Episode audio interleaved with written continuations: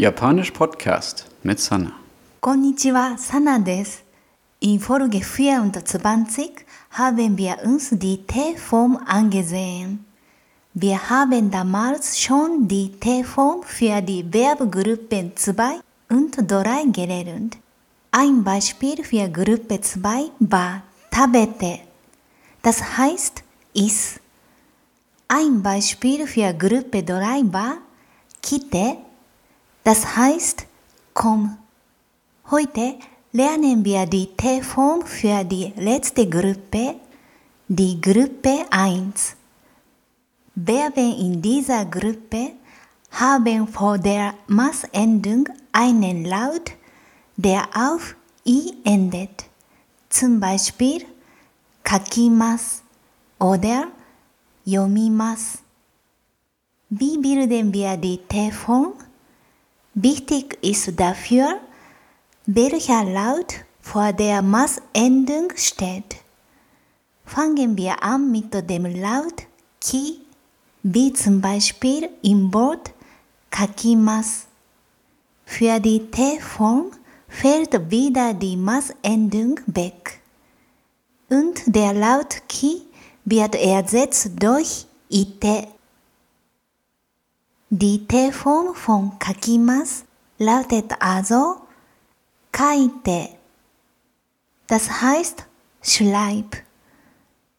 Der zweite Fall ist der Laut gi vor der Maßendung. Er kommt zum Beispiel vor in dem Wort isogimas. Das heißt auf Deutsch sich beeilen. Für die T-Form fällt die Maßendung wieder weg. Und gi wird zu ide. Die T-Form von isogimas ist dann isoide. Das heißt beeil dich. Der dritte Fall sind Wörter mit den Lauten mi oder bi vor dem Maß. Für die T-Form werden diese beiden Laute zu nde. Ein Beispiel für mi, yomimas, wird zu yonde. Das heißt lies. Ein Beispiel für bi ist das Wort tobimas. Das bedeutet springen oder fliegen. Die T-Form von Tobimas ist dann Tonde. Der vierte Fall sind Wörter, die vor der Maßendung die Laute Li, I oder Chi haben. Für die T-Form fallen diese Laute weg. Stattdessen macht man eine kurze Pause und sagt dann T. Zum Beispiel kaimas wird zu katte, das heißt Kauf. Ein anderes Beispiel ist torimas, das japanische Wort für nehmen oder holen. Torimas wird in der T-Form zu totte. Noch ein Beispiel, machimas bedeutet warten. T-Form davon lautet matte. Das heißt warte. Kommen wir zum letzten Fall. Wörter, bei denen vor der Maßendung der Laut shi steht. Bei diesen Wörtern ist die T-Form ganz einfach. Die Maßendung fällt wie immer weg. Stattdessen hängt ihr einfach ein Te an.